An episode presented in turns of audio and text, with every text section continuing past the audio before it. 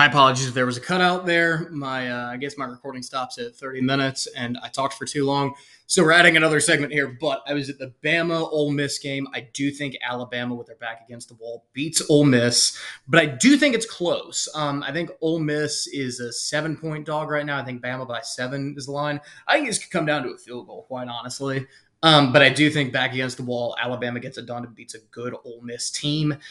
Um, I think Ohio State beats Notre Dame, and I think they do it by double digits. I know I said earlier that I think Notre Dame can be in the thick of it come playoff time, and I do stand by that because they probably will roll for the rest of their season. But I think Ohio State's just too massively talented.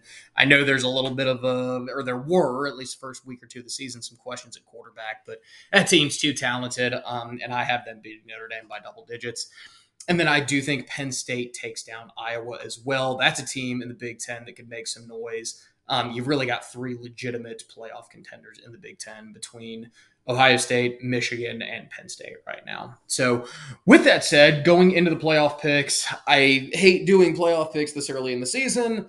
I also hate that I really don't have a reason that I shouldn't put Georgia in my playoff picks right now because in the past, anytime I pick them to go to the playoff, they break my heart. However, uh, like I said, this will probably change 50, 60 times over the course of the season. But if you had to ask me, gun to the head right now, who I think's in the playoff, I'm taking Georgia, Ohio State, Southern Cal, and Texas. I think those four teams have the clearest path to the college football playoff. I think Ohio State's a better team than Michigan. I think they will beat them at the end of the season and win the Big Ten.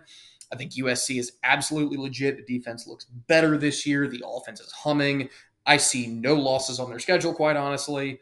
Um, Texas rolling, they hadn't been here before. They could certainly drop something, but I do think they're in charge of their own destiny. And then Georgia, obviously, they're the number one team in the country. They're undefeated.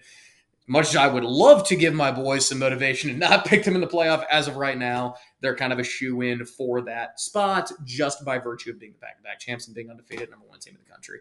But again, it's week three. We play the playoff in what week? It's 15 games, whatever that is, week 17, 18. So this means nothing right now, but if I were to spitball, that's where it would be. So appreciate you guys tuning in. As always, to run the damn pod, we are back, we are cranking, and looking forward to bringing you the best of college football every week.